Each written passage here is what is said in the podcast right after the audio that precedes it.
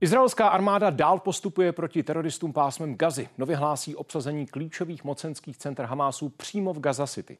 Ozbrojené jednotky už pronikly do blízkosti největšího nemocničního komplexu v oblasti, pod kterým se podle Jeruzaléma ukrývá podzemní centrála islamistů. Bílý dům večer potvrdil, že i podle jeho spravodajských informací Hamas a další skupiny zneužívají nemocnice pro své operace. Varoval ovšem před nálety ze vzduchu, podle nímž by umírali civilisté. It's my hope and expectation that uh there will be uh, less intrusive action relative to the hospital.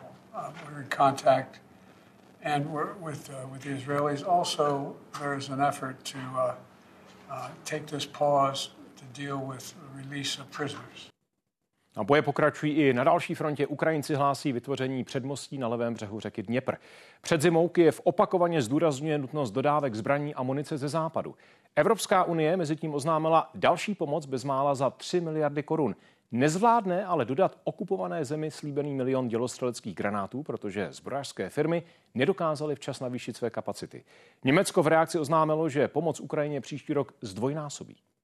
Das ist eher eine Reaktion auf die Erkenntnis, die wir ja in diesem Jahr gewonnen haben, dass die Mittel, die wir dieses Jahr hatten, sehr schnell ausgeschöpft waren. Deswegen ist das ein richtiges Signal Übrigens gerade auch jetzt, wo die Ukraine ihren Kampf weiterführen muss und gleichzeitig ein Teil der öffentlichen Aufmerksamkeit weltweit sich mehr nach Israel richtet, das ist auch ein starkes Signal an die Ukraine, dass wir sie nicht im Stich lassen. V událostech komentářích první trojice hostů, dva europoslanci, Marcel Kolaje za Piráty a Ondřej Knotek za ANO. Pánové, dobrý večer. Dobrý večer. Dobrý večer. A na dálku zdravím Igora Lukeše, profesora historie a mezinárodních vztahů z Bostonské univerzity ve Spojených státech. Dobrý večer i vám, pane Lukeši. Dobrý večer. A tak, pánové, Spojené státy a Spojené království dneska oznámili, že eh, uvalili další sérii sankcí na teroristické hnutí Hamas kvůli útokům ze 7. října. Evropská unie se k tomu ale stále ještě neodhodlala. Eh, měla by? Já myslím, že je to něco, co by určitě mělo být na stole, co bychom měli diskutovat. Důležité je, jakým způsobem to přesně provést, protože správně říkáte hnutí Hamas, eh, to je to, co by mělo být eh, co by mělo být cílem nějakých takových sankcí. Určitě to nemá být palestinské obyvatelstvo. Pane Kotku, pokud s tím souhlasíte, že by Evropská unie měla uvalit sankce na klíčové představitele Hamásu, na, na ty, kteří rozhodují o tom, co se děje a kteří jsou zodpovědní třeba i za ty útoky ze 7. října, proč tomu dosud není? Jednoznačně s tím souhlasím. Eh, prostě mělo by to být uvaleno stejně, jako to například udělala Amerika. No a proč tomu tak není?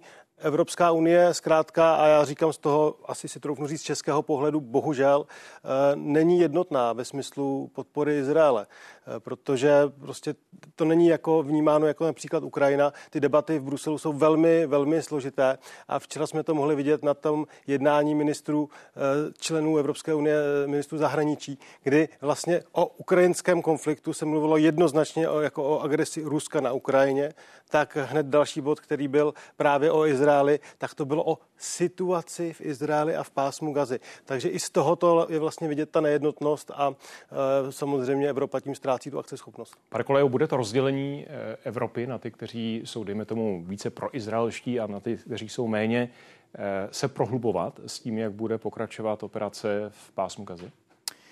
Já musím říct, že s tím um, závěrem toho, jako té současné nejednotnosti, tak úplně jako nesouhlasím. E, myslím si, že e, v určité fázi na to budeme trošičku narážet, ale já když se podívám třeba na e, to, jaké usnesení jsme přijali v Evropském parlamentu, tak tam ta jednota byla poměrně velká. Tam hlasovalo 500 poslanců pro to usnesení, které hovoří o tom, že Izrael má právo se bránit v souladu s mezinárodním právem, ale současně hovoří právě i o té humanitární krizi e, v pásmu Gazy a bylo jenom nějakých asi 40 poslanců se zdrželo a nebo bylo proti. Takže si myslím, že ta jednota v tomhle je poměrně velká. E, nicméně musím říct, že současně vláda Benjamina Netanyahua úplně to nedělá příliš jednoduchou tu debatu, protože když my vidíme ty záběry eh, z pásma Gazy, kde eh, jsou zakrvácené děti, které v sutinách tam hledají jídlo, tak pochopitelně potom ta debata na tom evropském poli je velmi složitá. Pane profesore, viděli jsme záběry z dnešního odpoledne z Washingtonu, desetitisíce lidí na podporu Izraele. Je to jedna z největších, pokud ne úplně největší od té doby, jaksi demonstrací na podporu téhleté země. Jak hodnotíte vy dosavadní tlak Spojených států na Izrael s cílem například zajistit humanitární pauzy a podobně? Dělá Izrael skutečně to, co Spojené státy chtějí? Já si myslím, že prezident Biden se zachoval tak, jak jsme všichni doufali, že se zachová okamžitě po těch teroristických útocích eh, udělal projev eh, před celým světem, eh, který byl nesmírně pozitivní ve smyslu, že podporoval Izrael a znovu potvrdil spojenectví mezi Spojenými státy a Izraelem. Zároveň ale v poslední době přesně z těch důvodů, které pan kolega eh, před chvílí zmínil. Eh, I pan prezident Biden eh, varuje před intenzitou izraelských kroků, vojenských kroků, zejména bombardování ze vzduchu nemocnic nebo dokonce i na jihu, kam se uprchlíci měli stáhnout pod slibem určitého bezpečí.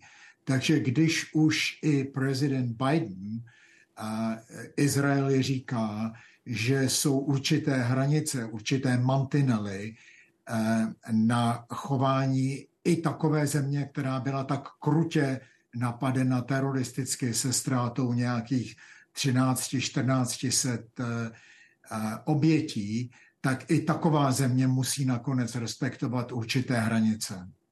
Dneska je to takové eh, a la carte menu, tak se omlouvám možná, že budeme skákat z jednoho tématu na druhé, ale jsou to všechno tři velká témata, která souvisí eh, se dneškem mimo jiné. Eh, Ukrajina jako druhé velké téma, protože jsme dneska byli svědky zasedání ministrů obrany v Bruselu, kteří přiznali, že ten milion kusů dělostřelecké munice, které Ukrajina měla slíbená, slíbené od, od evropských zemí, se nepodaří do konce roku vyrobit, že tenhle ten slib jaksi padne. Na druhé straně bylo citováno Rusko a spolupráce se Severní Koreou, kde se to pravděpodobně tahle ta eh, hranice prolomit podaří. Eh, jak složité situaci se Ukrajina kvůli nesplnění tohoto slibu nachází, pane kolego?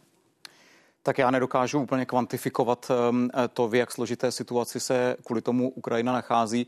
To je asi něco, co budeme debatovat eh, v těch následujících, řekněme, eh, týdnech. Eh, nicméně Určitě to není dobré, pokud nedokážeme takovýhle slib naplnit. A jsem rád, že se v Evropské unii podnikají kroky právě vůči tomu, abychom alespoň v budoucnosti dokázali dostatečně zásobovat Ukrajinu municí, protože jak všichni víme, pokud ehm, nebudeme eh, Ukrajinu dostatečně podporovat, tak eh, samozřejmě riskujeme to, že Ukrajina tu válku prohraje a to by bylo špatné i pro Evropskou unii a pro Českou republiku. Pane Knotku, eh, cítíte naději, že se ta kola začnou roztáčet, ta evropská, možná trochu pohodlná kola, že se začnou roztáčet rychleji než dosud a že Ukrajina dostane to, co skutečně žádá, aby se mohla bránit ruské agresi?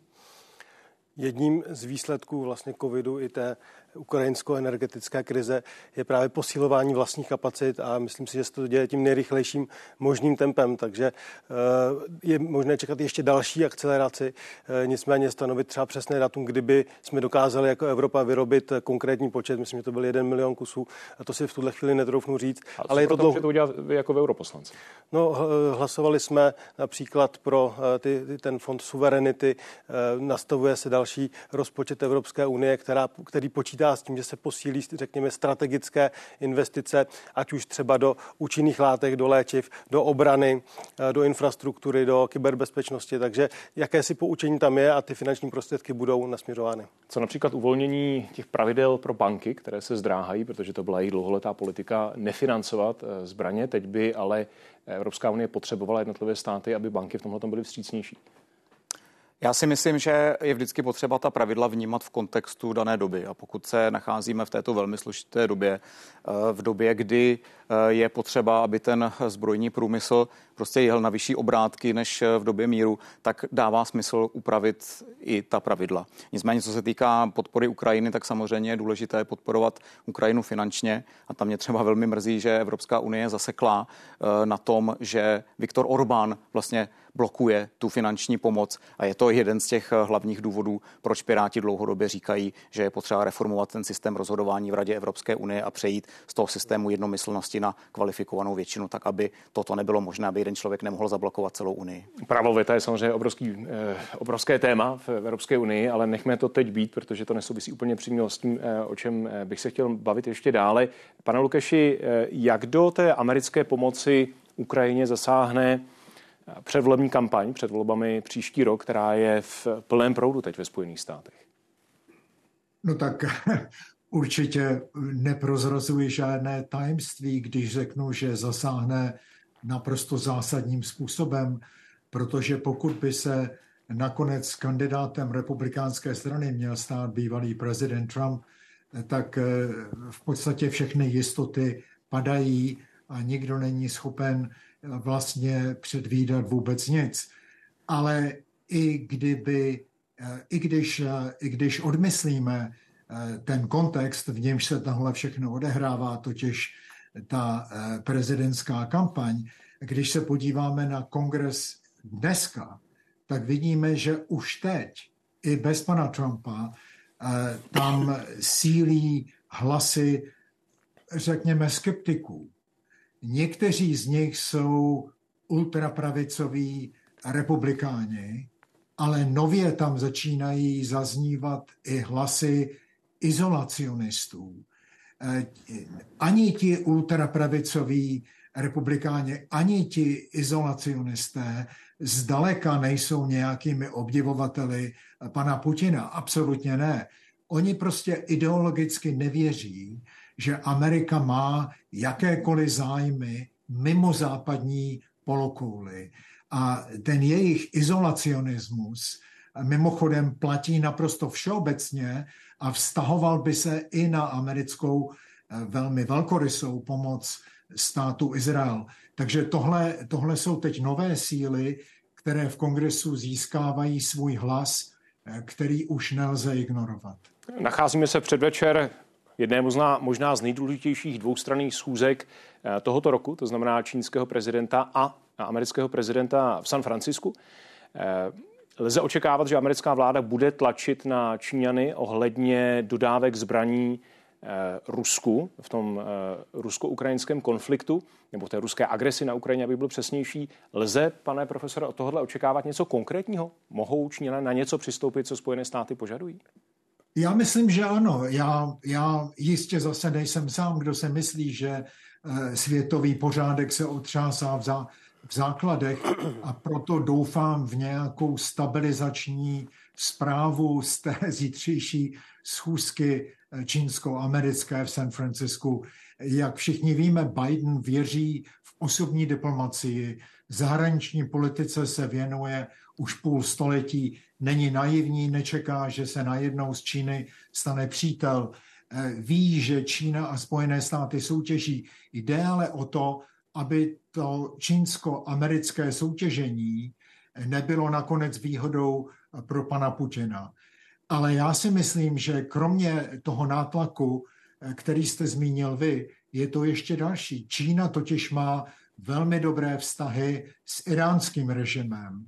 A já eh, jsem přesvědčen, že pan Biden se pokusí eh, přesvědčit Čínu, aby využila svého hlasu v Teheránu ke snížení, ke snížení podpory Eh, retorické, ale určitě i materiální, kterou dosud eh, teheránský režim dává, eh, dává teroristům, aby, aby jim Čína řekla, nebo aby Spojené státy mohly teroristům prostřednictvím Číny oznámit, že takové chování na Blízkém, východně, na Blízkém východě je nepřijatelné. A jestli ovšem tohle varování dopadne na úrodnou půdu, to je těžko předvídat. K tomu, co říkáte, pane Lukeši, doplním jenom to, co přesně řekl eh, poradce pro národní bezpečnost Jake Sullivan, který prohlásil, že cílem této schůzky je udržení konkurenčního vztahu, když to přeložím přesně tedy z angličtiny, zodpovědně, aby se nevyvinul v konflikt. Pánové europoslanci, eh, tady se bude diskutovat teď o Eh, velmi zásadních věcech, které souvisejí nejenom se vztahem Spojených států a Číny, ale samozřejmě s tím, co se děje v těch dvou ohniskách konfliktů, o kterých jsme hovořili. Irán k tomu ještě samozřejmě, který je také v, eh, v, v jednom z nich namočen. Co byste vy očekávali od téhleté schůzky? Co by bylo úspěchem, pane Kolejo? Tak já musím říct, že to, co říká pan profesor, tak se skutečně velmi dobře poslouchá, protože pokud by to byla pravda, že se podaří Eh, Joe Bidenovi nějakým způsobem takhle, eh, řekněme, posunout ehm, eh, Čínu tím směrem, který by vlastně jako omezil nebo řekněme chladil ty konflikty, tak by to bylo fajn. Jestli se mu to ale podaří, já upřímně si nedokážu odhadovat, Eh, protože to je v tuhle tu chvíli skutečně velmi otevřené. No, jeden z těch optimistických komentářů, který jsem četl v amerických médiích, zněl v tom smyslu, že pokud by se Spojeným státům a Číně vůbec podařilo navázat, znovu navázat, lépe řečeno, obranou komunikaci, že to by byl ten úspěch, i kdyby všechno ostatní padlo pod stůl. Eh, Já pane, jsem v tom taky spíše zdrženlivější. Ano. Pane Krotku, eh, co očekáváte vy o téhle schůzky? Co byste vy považoval za, za úspěch? Asi se to nedozvíme a budu mít velice podobnou odpověď jako tady pan kolega Koleja. Souhlasím s panem profesorem a největší přidaná hodnota by byla, kdyby se dokázal udělat skrz Čínu právě, právě tlak na Irán, aby třeba tolik se ne, nezasahoval, tolik se neangažoval v kontextu právě toho konfliktu v Izraeli. To považuji za naprosto zásadní, protože ta eskalace, pokud by se ještě z jiných stran takzvaně utočilo na, na Izrael, byl by to velký problém. Co by mohla udělat, aby Evropská unie jenom nepřihlížela, nekoukala skrze plot na to, co se děje v San Francisku? Co by měla udělat Evropská unie a například pomoct, pokud s tím souhlasíte vůbec Spojeným státům eh, v tom tlaku na Irán? Tak eh, to je trošičku komplikovaná otázka, eh, protože víte, že se zahraniční politikou Evropské unie je to celé takové komplikované. Um, už jenom kvůli tomu, že členské země se musí právě dohodnout jednomyslně, ale určitě může využít svého vysokého představitele Josefa Borela, uh, aby um, komunikoval s, um, s americkou stranou, uh, nějakým způsobem se třeba koordinovali Eh, aby výsledky těch jednání byly co nejpříznivější. Hm, jestli tohle právě není také důvodem toho, proč se Evropská unie právě na takovýhle summit dívá skrze plot? Eh, trochu to samozřejmě ten důvod je. Pane Knotku? On, pan Borel v minulosti měl několik eh, přešlapů a Eh, možná teďka čekáme na to, než po volbách přijde nová Evropská komise, která třeba bude snad mnohem více kompetentnější v kontextu té zahraniční politiky. Já bych od eh, přímo našeho evropského představitele pro ty vnější vztahy eh, moc nečekal. Pane Lukeši, jak moc se bude vznášet ve vzduchu otázka možného ozbrojeného konfliktu kvůli Tajvanu na téhle schůzce? No, um, to je otázka, která se řeší, jak všichni víme, už dlouhé desítky let a zůstává v podstatě zamrzlá na statu quo, který se vytvořil po druhé světové válce. Já jsem si jist, že eh, to bude zmíněno, ale myslím si, že Čína je tak extrémně senzitivní, když dojde na Taiwan, že um, um, Biden eh, bude mluvit velice, velice opatrně, bude vážit každé slovo a eh, v podstatě bude možná snad asi jenom signalizovat, že Spojené státy prostě nemohou nechat svého tajvanského spojence na holičkách a budou v podstatě signalizovat, že by bylo naprosto katastrofální, kdyby se Čína nakonec rozhodla řešit tu situaci vojenským způsobem. Jestli jsem četl správně, tak se neočekává žádné společné komuniké z tohohle summitu, spíš jenom jaksi prohlášení pro zejména domácí publikum dvou prezidentů, tedy eh, každého zvlášť. Eh, co eh, by bylo podle vás úspěchem? Ano, podle mě by bylo úspěchem všechno, o čem jsme mluvili, to znamená přimět Čínu, aby nějakým způsobem moderovala chování Iránu na Blízkém východě, přimět Čínu, aby eh, přemýšlela, než se vrhne do náruče Ruska. A za třetí bych zmínil domácí záležitost. Eh, jak možná víte, Čína dlouhá léta vyváží do Mexika chemikálie, které tam různé gangy využívají k výrobě fentanylu. A tenhle syntetický opiát, který je 50krát, ale někdy i 100krát silnější než morfium, se potom pašuje do Spojených států s katastrofálními následky. A právě poradce pro národní bezpečnost, kterého jste zmínil, Jake Sullivan, je rozhodnut nebo, nebo do té agendy napsal fentanyl právě proto, že to způsobuje takové katastrofální důsledky na veřejném zdraví Spojených států. Pánové europoslanci, zdá se, že Spojené státy vědí, co chtějí od Číny. Ví to i Evropská unie? Předsedkyně Evropské komise von der Leyenová v, tom zprávu, v té zprávě o stavu Unie hovořila o tom, že se spustí vyšetřování toho, zda Čína nepoužívá nekalé praktiky ohledně dotace elektroaut například a tak dále. Ale dokáže tady Evropa stát jako jeden muž nebo jedna žena proti Číně? Tam se asi musíme podívat spíš eh, na to, o jaké konkrétní politiky se jedná. Pokud se jedná o politiku například vnitřního trhu, když eh, zmiňujete ty čínské levné elektromobily, tak tam dokáže Evropská unie skutečně stát jako eh, jedna žena nebo jeden muž a dokáže skutečně Evropská komise se podívat na to, jestli tam není nějaká státní subvence ze strany Číny, která je neférová a která vlastně ničí konkurenceschopnost toho trhu.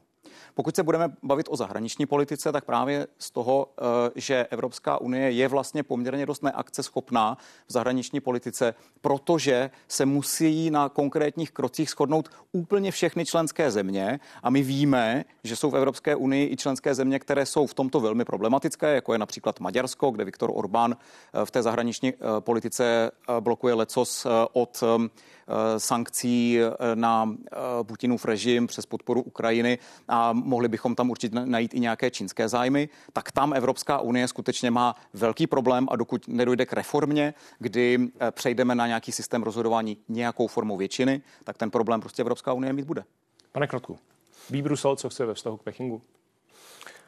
No, je tady určitá změna. Eh, paní předsedkyně Evropské komise najednou je velmi akční a hovoří o tom riziku, že je třeba právě lépe sledovat eh, Čínu. Na druhou stranu, když se podíváme za poslední dva třeba roky, jakou legislativu přijala eh, Evropská unie, Brusel jako celek, tak například tím takzvaným zákazem spalovacích motorů, kdy technologickým výstupem jsou de facto baterie, auta na baterie, no tak my se přímo ženeme eh, do náručí Číně. Eh, schválili jsme eh, legislativu, která snižuje emisní povolenky pro průmysl a uvádí povolenky zdarma takzvané a zavádí takzvané klimatické clo třeba pro, pro výrobky z Číny, které nejsou tak čisté. Na druhou stranu to klimatické clo asi nebude úplně dobře fungovat. Já jako člověk z průmyslu mám velké výhrady, takže skutečně mám pocit, že jsou tady dva světy. Jeden je, ano, my si Čínu pohlídáme, ale pak děláme to B, ty kroky, které přímo v legislativě Číně nadbíhají probíhají a poškozují evropský průmysl. Tak jenom jednu větu, prosím, protože už bohužel. Jo, já jenom chci říct, že tohle je jeden z největších,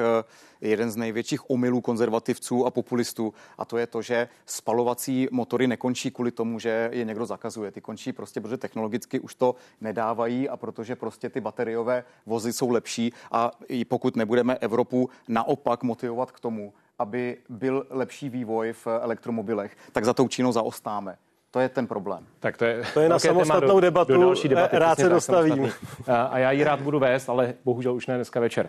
Eh, Igor Lukáš, děkuji mnohokrát za, eh, za vaše postřehy z Bosnu. A tomuhle samitu se samozřejmě na ČT24 budeme eh, věnovat a děkuji také pánu europoslancům. Mějte se hezky, hezký zbytek večera. Díky za pozvání. Děkuji za pozvání, hezký večer.